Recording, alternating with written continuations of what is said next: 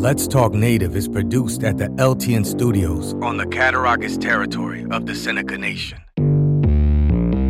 We break all the rules for Native media by peeling back the layers of assimilation and indoctrination. No prayers, no buffalo speeches, and no spirituality shows. While this podcast does not provide a path to spiritual enlightenment, we do take a tough look at history, oppression, and our survival. We highlight the voices of Native activists, writers, poets, artists, thinkers, and musicians who are fighting for the rights of Indigenous people all over Turtle Island. We may step on a few toes through our examination of culture, art, politics, history, and identity. But the real goal here is to bring our people together by breaking down what separates us. In this moment of historical change and social justice, our voices matter now more than ever before. So, welcome to Let's Talk Native with John Kane. Sego, and welcome to Let's Talk Native. And it is Let's Talk Native, but we're going to talk about some other stuff. But before I get into it, let me uh, let me just say we are on Patreon, and uh, I want to encourage people to, to, to, check us out and become a member, sign up. Uh, you can go to www.patreon.com slash let's talk native. You can sign up as a member and support uh, what we're doing here on the Cattaraugus territory of the Seneca Nation. Again, uh, this is Let's Talk Native, but I'm going to talk about some stuff that may not, on the face of it, seem that native. I'm going to talk about Donald Trump. And here's what I got to say right out of the gate. Out of the gate. He's not an accident. He's not an aberration. Donald Trump is the president of the United States almost by design. For anybody who says the system failed and that's what yielded um, or produced a Donald Trump, no, the system worked exactly the way it's designed, and it's designed poorly. So I want to go through this because I think it's important that people realize that he's not an accident and that he is actually a pretty good representation of what the United States is and always has been. And I know some people are going to say, no, we don't deserve him. We deserve something much better. Well, as a native person, I'm going to remind you of some of your history. And perhaps you're going to realize that you got exactly what you deserve in Donald Trump. What you do on, on November 3rd is, uh, you know, we'll, we'll see how that plays out. But what you have now is your own creation. I know many of you don't want to claim him as your president and uh, and many of you do. But the but the reality is, you produced this guy. You you created this guy because you created so many like him in the past. So let's uh, let's go through it a little bit and just stop stop with this with this whole America deserves better stuff because you probably don't. I'm going to start by talking about your system. Before I even get into what is the American culture and how that has produced a Donald Trump, I want to talk about your system look, he was elected by the Electoral College, not by the popular vote. The Electoral College is a slave era concoction that was basically to shift and give more power to uh, to the slave the slave states of the South, and you're not going to change it. It's been in place. Uh, you know, we're going on on the, we're well into the third century of the United States. It requires two thirds of the Senate to change it. And frankly, whoever is in power never really wants to shift how the, the system of power will uh, will will be maintained. So the Democrats won't change it if they have the, the Senate. They'll never have two thirds of the Senate anyway. But the whole system of, of, of, selecting a president is still based on some racist dogma associated with uh, with slavery. Um, and I'm not going to get into the to the culture of slavery and some of the other things that are, are native specific. I'm just talking about your system. But your system for selecting a president is born out of a slave era concoction to shift a benefit and to to give more control to slave uh, the slave holding states of the South, and those st- those states still are um, the right wing conservative Republican strongholds yeah, the parties shift a little bit of their platform over the over the, the centuries, but it is predominantly shifted with uh, with this electoral college vote to give a benefit to Republicans, and it doesn't stop there. The Senate, the Senate is clearly a disproportionate uh, shift of power towards rural states. You know, the, the southern states, even the plain states, Dakota, the, the, the Dakotas, they have as many senators as New York or California. So these rural states that are, again, Republican strongholds, uh, have as much power or, or, or as a, a, state with, with, you know, four, five, six times the population. So the Senate is not a democratic system. And it's not even to even suggest that it's that it's um, a democratic uh, representative uh, de- uh, democracy. The way it is, it shifts a, a disproportionately the amount of power to to rural areas. It again, all those states uh, um, swing towards the Republicans, and it's not divided along uh, you know along population lines.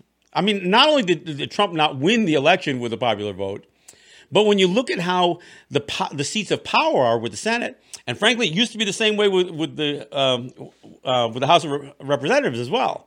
You have to remember the House.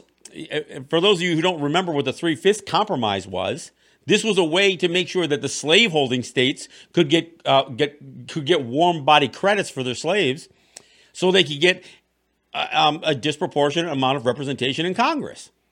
So that's uh, again another shift that benefits the the conservative. Uh, what is what is now the conservative, but it's all born out of slave era uh, devices to to make sure that the real population centers would not have as much control as the rural areas, in spite of the fact that the United States today will claim to be this representative democracy.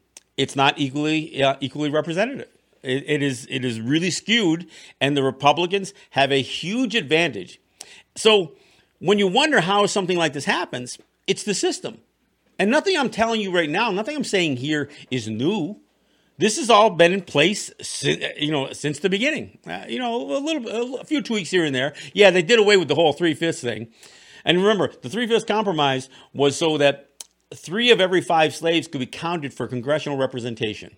They still weren't considered citizens. They weren't ever going to be, they, they, they couldn't vote, but they would be counted simply to, to apportion more representation to the slaveholding states.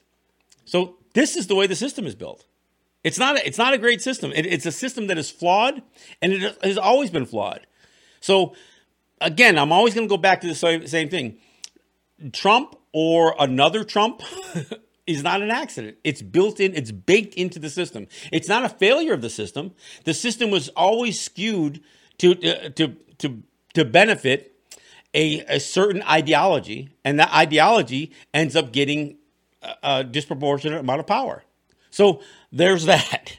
Um, uh, again, you can't get you can't even escape the fact that uh, that that slavery um, played such a huge part in shaping how the the power would be distributed within w- within the United States. It, it, it always did, and uh, and frankly, when people suggest that slavery is something in the past and that it has little relevance on today, uh, and that's usually a right wing ideology. That's not true. It, everybody in the United States is still living with this, and and again, it isn't going to change. There's no effort to change how many senators represent uh, you know a state. There's no desire to change that so that it is uh, affected more by the population centers. In fact, any effort to change that is uh, is strongly rejected. Now, the other thing that uh, has been uh, a major issue when it comes to representation has been the gerrymandering that takes place, and and the Republicans have had a much stronger hand at that. Not that the, not that the Democrats are innocent in this in this in this mix, but see, this is all part of the system uh, that that not only was designed to be flawed in the beginning, but would continue to stay flawed.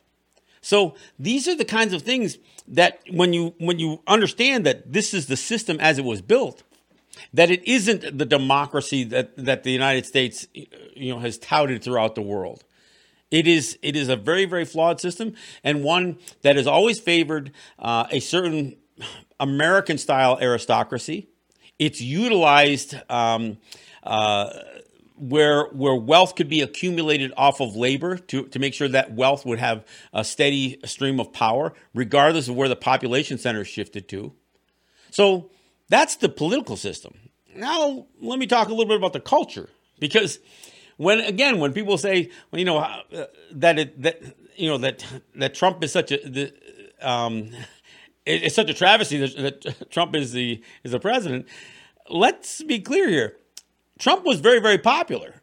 You, you, the American public, made him into a celebrity. Not only was a was he uh, did he represent aristocracy in terms of wealth and the accumulation of wealth, the inheritance of wealth, and uh, and and the you know the accumulation of wealth, but you made him a household name by making his television show as a reality TV star, a uh, you know, one of the one of the biggest shows in the country. So you bolstered that ego. You created the ego. Him getting elected didn't create the ego. You guys helped create that. And and you this is part of the culture that has become so much a part of the United States. It's Duck, the Duck Dynasty culture. All the you know, this idea that this right wing conservatism can uh, can play out on television and draw such a large crowd. Fox News, for instance. This is a system that you all have a hand in. Now, look, I know there's always going to be those that say, no, I have nothing to do with that. I don't watch those shows. Well, Donald Trump made his success in New York City, not exactly the, you know, the rural South, right? I mean, he he made his name and his fame and his fortune in in New York City a, a, place where uh, where you would think somebody like this would uh, you know would, would meet up against the, the so-called progressive left. Not so much. He bought politicians, and the politicians were for sale. Why? Because that's the system that, that existed. But you all embraced him. You embraced him as he was, you know, crying out for the death sentence to the Central Park Five there was not there wasn't the condemnation. Now you can look back and say that there should be condemnation but at the time this is the kind of thing that that, that fed him fed his ego fed his ideology. This is all the stuff that has been built up over time that creates a donald trump. Donald trump is not an aberration. He is your creation. He's not an accident. And when you say you don't deserve donald trump well again let's let's get a little bit more into into into the history of the united states. Slavery? Genocide Murder for hire? Yeah, and by that I'm talking about the bounties that were paid for the uh, for taking native scalps. And I'm not talking about under King George. This was this was being done in the 1800s in California. This is this is the the country that you say doesn't deserve a Donald Trump. A country that was built on not only on, on slavery and genocide, but also racism, Jim Crow, white supremacy, you can find quotes from every president, from George Washington up through uh, uh, Theodore Roosevelt, uh, uh, uh, promoting this, this concept of white supremacy. White supremacy didn't disappear in the modern era. Uh, it went underground a little bit. Trump just brings some of it back. He can be more blatant about it. And you can't deny that, that white supremacy is a thing. You see people in the streets carrying guns every single day. Every single day that somebody says, no, we need justice reform. There's there's an element of the United in the United States that boos in a in a football stadium when football players join arms saying we want to we, want to take a moment of peace, a moment of silence for for justice reform, for social justice.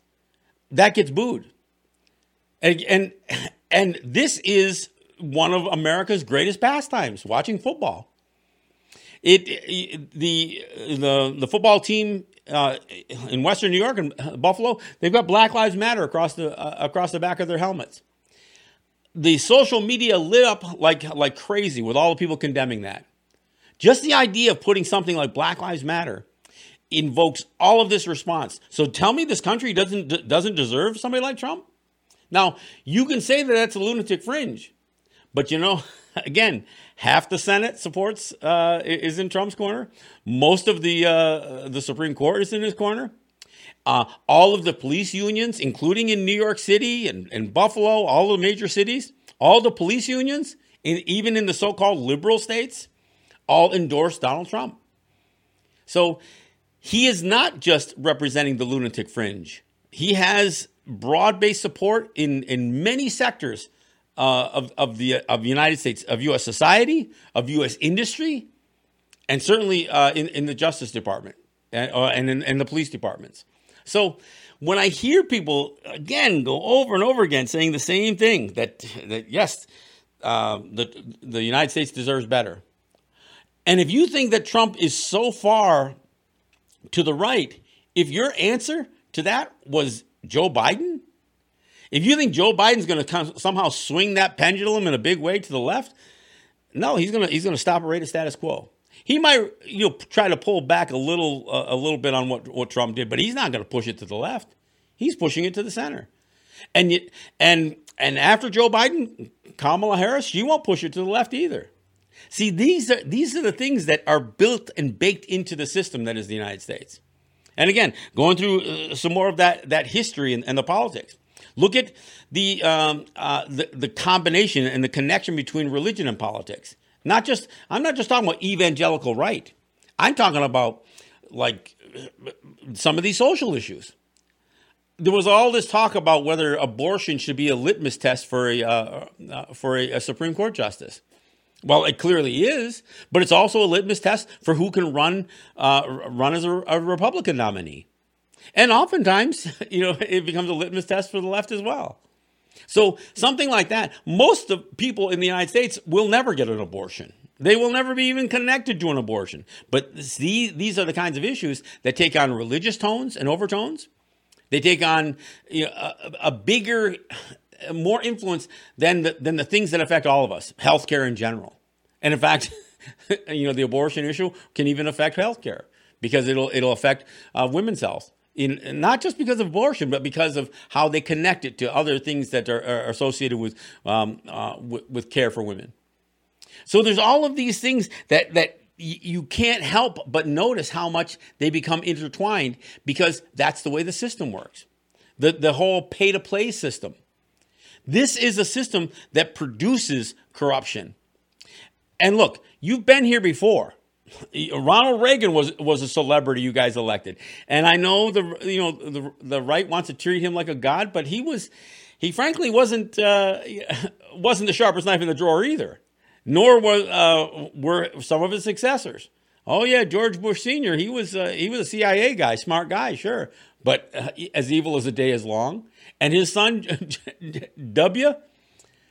That might he may have been I mean, I realize it's kind of neck and neck who who, who was the dumbest president, uh, uh, George Bush, George W. Bush, or, or, Donald Trump. Donald Trump oftentimes gets painted as some sort of uh, media genius because he seems to stumble into some some level of media success. Look, and and there we go with the media. The media, which is supposed to be like this, you know, th- this fourth rail of government, so to speak, it it, it failed miserably. Not only misrepresenting the, the last election cycle, but giving all of the, the free press that they gave to Donald Trump, making him even more of a household name than his than his hit TV show had. This is all part of the system, and you eat all of this stuff up. And and and again, back to the religion thing, the evangelical right, the Catholic Church, all of these these uh, religious institutions that that sway not just not just people on the far right, although more so there. It, it weighs into the Hispanic community. It weighs into the black community because we have let religion and politics creep into so much of uh, uh um, of what um, produces and, and yields to the next politician that it has a disproportionate influence, and it can ignore things like his his comments about grabbing female genitalia. It can ignore things like like like porn stars. It can ignore all that stuff because they can hang on something like appointing judges that uh, that will oppose abortion, um, doing uh, you know skewing some of the uh, um, uh, the revenue sources, the tax cuts to the rich. Those are the kinds of things that yeah you you can get a lot of support on the right wing from that, and and it ties directly in to uh, uh, to, to judges and to churches. So this whole this whole thing ends up getting manipulated in ways that are almost in, inconceivable if you were to look back and as a native person who can look at this a little bit from the outside. Look, I don't vote in your elections. I won't vote in your elections. I don't consider myself uh, a, a U.S. citizen. I am Gonyaga I'm I'm Mohawk. So for me, a lot of this stuff is an exercise and, and that allows me to be a spectator to what's going on. Yes, I'm I'm affected by all this stuff, negatively affected. But you know, I was negatively affected by by the last Democrat in office too, Barack Obama, who pushed through the uh, the Dakota Access Pipeline and who uh, who deported more uh, uh more brown people than any other president in, in, the history of the United States. So, yeah, I I I am affected, and I see the effects of, of, of your politics, but I also can observe it in a way that perhaps most Americans can't. And, that, and that's why they can look at this uh, stuff and say, oh, this is a failure, this is a breakdown. Well, it, it's what your system produces, it is the way the system is designed. And perhaps my observation of this thing, and I look at, at the history of the United States, I view this, this sentiment that somehow the United States deserves better. And I'm thinking, the way I see uh, the way I see the United States and U.S. history and the develop of what is American culture, I think Trump fits right in. I don't think he is, you know, is um, anything but but a manifestation of all things American. The, the the politics, what the United States has done in in the, in the quote unquote name of democracy, becoming the uh, uh the the world's superpower, and spending you know billions and billion trillions of dollars, I should say, on um, on being the world's aggressor. And you think that's unusual to, that a country like that would would produce uh, and and uh, and elevate a, a, Donald Trump? Trump is is the president you deserve. The, is, is it the one you need? Oh, no, probably not. And and if you ever want to change, You've got to do more than than than hang your hat on on on a president signing you know signing the Emancipation Proclamation into law. You've got to you've actually got to make change. What's wrong with the United States has always been wrong with the United States. This Donald Donald Trump didn't create the problems that exist today. He may be exploiting them a little bit more. He may be uh, not as prone to hide the, the blemishes and or, or cover up the uh, the flaws in the system. He doesn't. He doesn't care. He's he's arrogant. So he has no problem saying what what far too many Americans are, uh, already feel. And I'm not just talking about white supremacists. He you know he he's been fully embraced by by the very people who are supposed to serve and protect you. Again, talking about the the policemen's union. I mean these these police departments are all in are all in with Trump. And these are the these are the folks that you're supposed to count on to serve and protect you. This is where it gets problematic. So when I hear anybody say the, the United States didn't deserve Donald Trump, I, I beg to differ. I think it, it, it plays out over and over and over again how much the U.S. history and and you and you can't you've got to push away the propaganda that makes the United States seem like they've, they've done everything right because they haven't. And, you know, I, have I've talked in previous shows about uh, the original sins of the United States. And it's easy for, for the United States to suggest, yes, we were wrong with slavery, but we fixed that. Well, there's a whole lot of things that never got fixed. And there's a whole lot of things that, that were wrong from the beginning and are wrong today. I maintain that the genocide is a continuing process in the United States as far as Native people are concerned. Now, how is that? How could that possibly be? Well, I'll tell you, because genocide isn't just killing us. It isn't just sterilization. It isn't just taking our children. It's all of those things, but it's also the conditions that are created that will cause people to cease to exist. So assimilation, the idea of, of trying to take away our identity and forcing us into U.S. citizenship, that is uh, that's still genocide. In fact, denationalization was considered a war crime in the early 1900s. 1913, it was already being discussed as, as a war crime. And since then, there has been even more efforts to assimilate Native peoples by stripping away our culture. The, residential schools, yeah, there's another example of a, uh, of a sin, if you want to call it that, that the United States entered into, funded, and and had broad based support across the United States. So when you say, well, how how does the United States get, get to a place to uh, you know to elect a Donald Trump? The United States didn't elect Donald Trump. You did. You did it with your electoral college. You did it with your uh, with your vote. You did it with your uh, w- with your big dollar uh, you know campaigns and uh, and so much of the pay to play system that exists in the United States. And and I'll say it again, there's no real appetite to change any of that. Oh yeah, and an occasional politician will step up and say, "Well, we've got to get, we've got to make sure that we have, you know, public finance for campaigns, and that, stuff, and we've got to change this, and we've got to change that." But those end up being the the the real left wing and and too progressive concepts to to really embrace into a platform. You're not going to hear. I mean, to to the extent that that the Biden Harris uh, um, uh, campaign have taken in any of the more progressive ideas they're window dressing. And it's not the look, they're not going to do any major justice reform. They're not calling for any major police reform. They back completely away from things like uh, um, re- reforming police departments and changing, you know, how um, uh, law is enforced within the United States. They've backed away from that because they don't want to give anything up to Donald Trump. So as I look at the system and, and I see even how it flows back and forth from right to left, more to the right than certainly to the left, all it is evidence over and over and over again is that your system will produce a Donald Trump. And then what's the answer to a Donald Trump? Not somebody farther to the left. Somebody barely to the left. Somebody centrist, too centrist like like uh, Joe Biden and, and Kamala Harris. So there isn't the kind of shift, and there isn't the kind of um, uh, pendulum swing where you're going to see, you know, some uh, some movement to the right and then then an equal or greater movement to the left. No, it never happens that way. Barack Obama wasn't that great swing to the left. Yeah, he was he was the first black man to sit in the White House, but he didn't necessarily uh, solve issues for uh, you know for, for racial justice.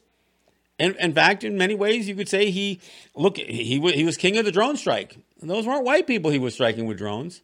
He was uh, again uh, the highest uh, deportation rate. No, that deportation rate that was those weren't white folks. He wasn't deporting people back to Norway. So these are the kinds of things that you have to see where the system is, and until Americans want to change the system, the system, you're going to end up with more Donald Trumps. Look, you went from George W. Bush to, to Barack Obama, then, then to uh, then to Donald Trump. And maybe you'll go to Joe Biden, but none of these things are the kinds of movements that, that really advance and push the United States into, into the, the, the preeminence that it claims to be. It'll be the United States has lost much of its um, uh, credibility, and it started losing it during you know it started losing it during the Reagan years, but certainly it's been losing it more and more and more. And even look, Barack Obama gets elected, and two years later, the, uh, there's a wholesale sweep across the uh, across uh, uh in the midterm elections that that got got his power and his authority. And so he, he basically spent two years as a lame duck in the in uh, uh, especially in, in his last term. Couldn't even nominate a Supreme Court justice. So this is the system that you have essentially created and or, or, or was created so long ago that you never changed. And it doesn't matter. It doesn't matter if you vote for a few more Democrats or you uh, you know or you try to pull the, the Republicans a little bit farther to, to the center. The system isn't isn't changing. And the wholesale uh, shift that needs to occur that will really empower people and will really you know, be able to say, you know, um, uh, will enable the United States to call itself a democracy. I don't know how they can they can even call themselves that. And I'm not saying democracies are, are flawless. There's something really wrong with with 50 plus one having uh, control over 50 minus one. That and that's democracy. But you don't even have that. Nowhere near that.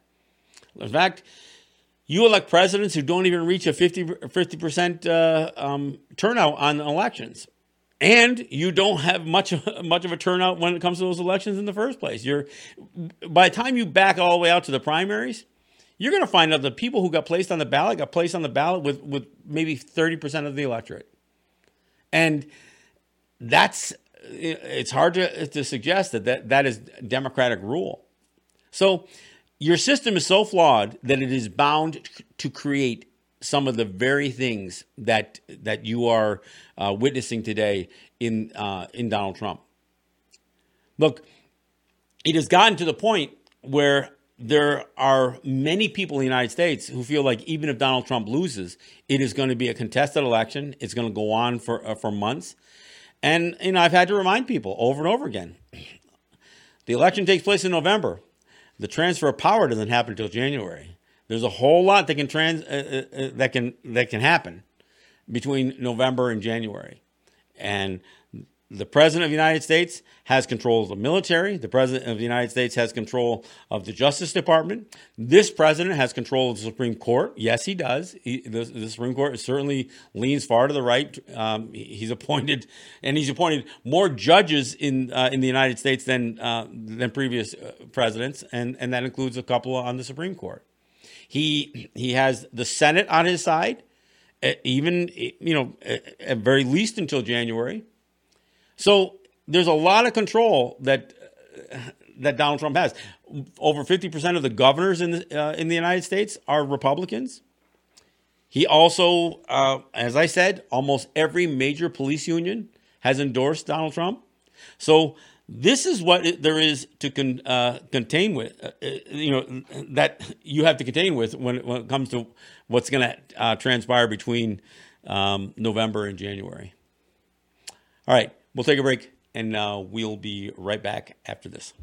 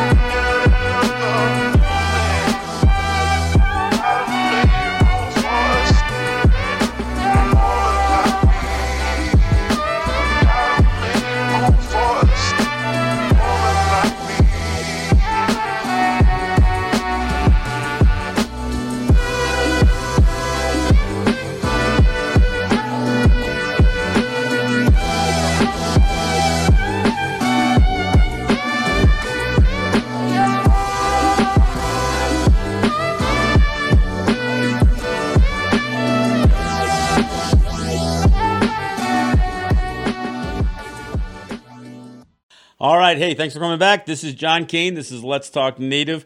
Uh, let me remind people again that we are on Patreon, and you can find us there by going to www.patreon.com slash let's talk native you can sign up uh, a couple of different tier levels to uh, become members of our patreon group uh, i also want to remind people uh, that if you uh, are not subscribed to our podcast or to our YouTube channel, you might be missing some content. Not only do we have uh, both my Let's Talk Native and my Let's Talk shows on uh, on my podcast, but on my YouTube channel, which is Let's Talk Native TV, we have uh, all of the the podcast programs, uh, videos of those podcast programs, as well as short form videos. Um, and we plan to do some longer uh, longer videos as well. So you'll catch even more content uh, if you if you check out our um, our our uh, Let's Talk Native TV uh, channel on YouTube. I also uh, would uh, suggest that people go to our website, which is www.letstalknative.com. And there you can find links to our podcast, you can find links to our videos and photo gallery and some other things there as well. Um, all right, so back, uh, back to talking about just what the United States deserves in terms of its president. Um, we as uh, as uh, Kanien'kehá:ka, as Mohawks, we had a word for the president. It was called Run of the Gaius, and it means town destroyer. And you know, this was the name we originally had for George Washington because of uh, his Sullivan campaigns, which was not just geared towards attacking uh, the Haudenosaunee in our homelands, the Senecas in particular, but to destroying food supplies, destroying our land, trying to make sure that he had inflicted intergenerational trauma against our people, that we would know the level of, the, the terror of our chastisement. That's literally the words that George Washington used. He actually used the words terror um, and, and basically uh, used terrorism as a strategy uh, to to quell any uh, insurgency from Native peoples um, back at, at the at the origins of the of the United States, and each president after that, we we learned almost through, you know through our own pain and suffering that each president had the same design, which was to destroy us. So that's why that's why we look at the president of the United States in uh, in a different light than what you do. We've seen how president after president has uh, ha- has promoted uh, white supremacy, and we, we, you know we we saw it in uh, in your greatest heroes, all all those faces on the uh, that you carved into the Black Hills at Mount, Rushmore, uh, Washington, Jefferson, Lincoln, Roosevelt, all of them had made it very clear what their views were on white supremacy as it relates specifically to Native people, and of course, it was also demonstrated through uh, uh, to black people through uh, through slavery and all of that. So when I hear people say that the United that the United States deserves better than Donald Trump, and, and, I can't help but go but reiterate over and over again how Trump is a manifestation of your culture, of your history. Look, criminal justice problems aren't new. They have existed, you know, for a very, very long time. It's always been geared towards policing either runaway slaves or protecting, uh, in fact, cops by themselves were, you know, the whole idea of police forces. They were developed for both uh, slave patrols and for uh, and for defending uh, against lands that were uh, illegally occupied from Native people. So there's always been a racial component to what um, uh, what the purpose of police forces were, and they were per- they were geared towards protecting personal property. Well, it was only the wealthy that had personal property that was worth protecting. So it's always been uh, a, uh, a a force that was developed to protect wealth of uh, the wealth of the established wealthy. So that's built into the system, and it's always and it's always been that way. Um, Kamala Harris and Joe Biden, they ha, look, they promoted much of the uh, what exists uh, now as uh, as discriminatory or um, um, systemic uh, racist uh, police departments. Kamala Harris was top cop in California. She was, you know, a, a district attorney. She was a, a state attorney general. Uh, Joe Biden was was one of the the, the main senators pushing for uh, the the crime bill that uh, that would you know end up locking more and more uh, people of color up. And and to be clear, you the voting public brought are the ones who buy into this whole idea of law and order candidates. You do that. So when when Trump you know uh, takes the position that he takes, even even those of you on the left, you guys bought into the whole uh, the whole justice, uh, uh, you know, uh, law and order candidates. You bought into the um, to, to the welfare reform, not to make welfare more uh, more helpful or or that would provide more progressive assistance. No, but to cut it. You bought into all that stuff. You, you know, you bought into the war on drugs. You bought into the Red Scare. You, the public, did that. Now, look, sure you were propagandized, but you've been propagandized from the very start with all this stuff. Every war that the United States has been involved in has been uh, it was was an attempt to heroize uh, and romanticize war, to romanticize the military. You buy into all that stuff. You know, with the with the exception of uh, um, more anti-war demonstrations that took place during the Vietnam War, generation after generation has has you know honor the troops, you know you know support the troops, save the troops.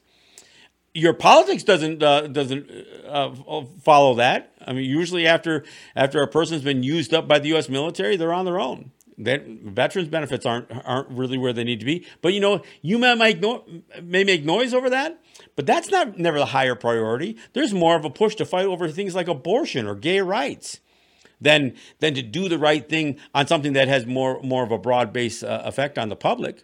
These are some of the things that you guys have, uh, you, you, the voting public, has been a part of. The Patriot Act. And in case you don't recall, the USA Patriot Act is a um, is an acronym. It stands for Uniting and Strengthening America by Providing Appropriate Tools Required to Intercept and Obstruct Terrorism. That's what the. It isn't about patriotism. It's anything but that. It is about surveillance. And you know when the Patriot Act first came came through, some on the left, you know, were, were buzzing about it. But you know what? When Barack Obama got elected you know, so it comes in with with, with uh, George W. Bush when, when when Obama gets elected, he doesn't do away with the Patriot Act, and all of a sudden everybody gets silent. And you, the public, bought into that. You allowed that to happen. You allowed this uh, more surveillance on your phone calls, on your cell phones, on on what you do on the internet. You allowed all that. You bought into this into this fear of terrorism, this the politics of fear. You've bought into all of it. You buy into all of the propaganda that is uh, that that is dished out to you, without even getting into some of the unanswered questions associated with 9/11. Most of you guys just settled in and and bought the story that was sold to you. And you do it time and time again. So to say you don't deserve somebody like Trump your complicity in all of this stuff, your your complicity in, in every bit of the propagandizing uh, propagandizing that happens, but both by the right and the left, makes you complicit in in the system failing. Oh, I'm sorry, take it back. In the system being a failure, it, it isn't failing. It is doing exactly what it was designed to do. So this is what we go through, and and again, as an as a spectator in this thing, and, and looking at what is, what is really transpiring in what is by all definitions, an unprecedented time. Look, you've got COVID nineteen, uh, you know, a global pandemic. You've got corruption uh, that is is more visible today than it has been in a very very long time in the United States. Yeah, there's been controversies, political controversies in the past. Uh, yeah, look, what what you're witnessing now makes Watergate and, and break-ins by you know by sitting presidents pale by comparison. And what you're going to see after November is going to be is going to be something again unprecedented. If you think Donald Trump is going to take this thing lying down, and many of you are going to, you know, there there are plenty of people on the right who are going who are already arming themselves for what what may or may not happen in, uh, on November fourth. So everybody is is is actually adding to the um, the level of tension. There's not a whole lot of people trying to uh, trying to smooth this thing over or, or fix it. And going to the polls on, on November 3rd isn't going to fix it. It doesn't matter. I mean, it doesn't even matter who gets elected. And I'm and I'm not saying you know categorically that, that Joe Biden is every bit as evil as Donald Trump. That's not the point. The point is, it, what is there to be fixed by just changing the name tags? And you know, and I the show I did uh, just, just recently, I, I, talked about even trying to plug people of color into uh, into these positions. If the system is broken, or again, I guess I keep saying it, if the system is designed a certain way, putting different people in it, putting Barack Obama in the White House didn't change anything dramatically putting Kamala Harris in as the VP isn't going to change anything dramatically, even if, if Joe Biden dies and, and, and Harris becomes the president. Nothing is going to change you know, substantially. There have been black uh, U.S. attorneys, U.S. Attorney General Holder. Um, uh, I can't think of the. I'm drawing a blank on the on the woman who was the uh, U, U.S. Attorney after after him. What's that? Was it Rice? No, Oh yeah, uh, uh, uh, but even Alberto Gonzales. So look, there have been people of color in the in these uh, in these positions.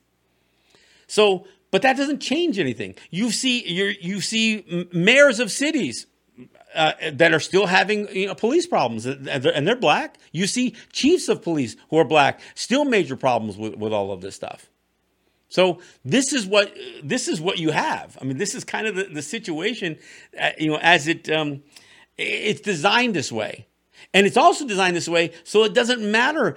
You can put somebody that's a, a Democrat in these positions. You can put somebody that's a Republican in, the, in these positions. It doesn't change. There's still the threat of nuclear war uh, every single day. That still exists. And it doesn't matter who sits, uh, you know, who, who's the leader of China, who's the leader of uh, Russia, or who's the leader of the United States because there are more countries that have nuclear weapons and, and and who's the one country who tries to be the top cop as it relates to nuclear weapons the one that dropped the bombs on people so this is where we get this is what we get when uh, when we see how the system is and there's very very little appetite to change it like i said the, the likelihood of there being any dramatic change to anything, uh, uh, change to the, to the electoral college, there, there's there's some efforts that that states are trying to create um, uh, a commitment that they will that they will always follow the, the you know the, the popular vote. That doesn't change the electoral college dramatically. So this is, you know, this this is you know again, more of the problem that will continue to, to plague the United States. And it is a system that is unraveling because it was never designed to be uh, equitable for everybody. And, and of course, you could argue that nothing can be equitable to everybody. I mean, uh, you, you could make that argument. I think if there's if there's fairness, if there's if if you can take racism, the systemic racism out of the system, yes, it becomes a little bit more equitable. But you also get into this whole notion of um, not just you know the white supremacy as it has been known, but now the, the the current euphemism for white supremacy is American exceptionalism. So now you create a whole different level. Even if you could somehow unify Americans or U.S. citizens, which seems unlikely, you still create a uh, a, a, sense of superiority over other countries, and that's why you and, and that's why the United States can be as aggressive as it is in in all of these other countries. Look, I once saw a billboard in New York City that talked about the millions of people who died because of communism, but nobody's put the uh, put the billboard up that says uh, how many millions of people died because of American style democracy. Even the coups that the United States has been involved in against other democracies other countries that have really, um, by definition, better democracies than the United States. Countries that that require um, you know uh, runoffs in elections if somebody doesn't get fifty percent or more of the vote. The United States doesn't have that. The United States has had a couple of presidents who who who were elected without winning the uh, the majority of, of, of, of the votes cast. Bill Clinton Bill Clinton became the president because Ross Perot ran and, and, and took votes away from, from George, uh, George Bush Sr. So these are the flaws in the system that have always been there. And, you know, people will complain. They'll complain, but they don't, they don't affect or, or work for effective changes. These are the kinds of things that we, uh, basically, the people have to take control of. Look, my job isn't to fix the United States system, but I will offer an outside uh, critique of it. Your jobs as Americans, you know, those of you who are listening in, in the cities and those of you who, who are interested in hearing what, what I may have to say about the subject, if you are a U.S. citizen, you have more of an obligation than just casting a vote every two years or every four years. And in fact, regardless of whether it's your candidate that wins, they're still they're still supposed to represent your concerns, even if you voted for the other guy or gal. so, what are you going to do about it? I mean, there does need to be people on the street. And and when I hear people say, "Well, it's it's wrong to you know go out and protest in the street," well, hell, the same people who who bitch like hell about Black Lives Matter protests uh, in, in the in the streets of the city they're just as vocally uh, opposed to uh, to somebody taking a knee during the national anthem or standing arm in arm, at, uh, be, not even when the anthem is being played. Look, there's not an appetite for for peaceful protests over people really taking to the uh, street and perhaps being a little bit more disruptive. There's no appetite to to, to shift it towards more peaceful protesting. The, the people who are opposed to this are just opposed to anything that changes their comfortable white lives. This is this is the challenge. And I'll, and I'll tell you, I heard somebody say, we don't need allies. We need accomplices. So, and by that, what, what, what they're really saying is we don't need people to, to say they support Black Lives Matter. We need people who are prepared to go on the street and, and be accomplices in making the changes. We don't need people to say, oh, I support the, the Idle No More movement. We need accomplices. We need people who are willing to go and, and take a stand. It's not enough to say that you're not a racist. You need to be an anti racist. It's not enough to say that, that, you, uh, that you recognize native sovereignty. If your government isn't, then you need to do something about your government. We get into this debate all the time. We are still fighting at the state level and at the federal level, uh, sometimes even at the more local level, every day to assert our distinction as Native peoples.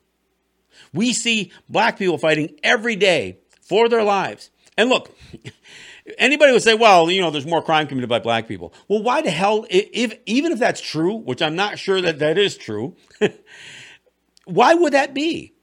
I mean, it's not genetically. I mean, nobody is genetically predisposed to to commit crimes.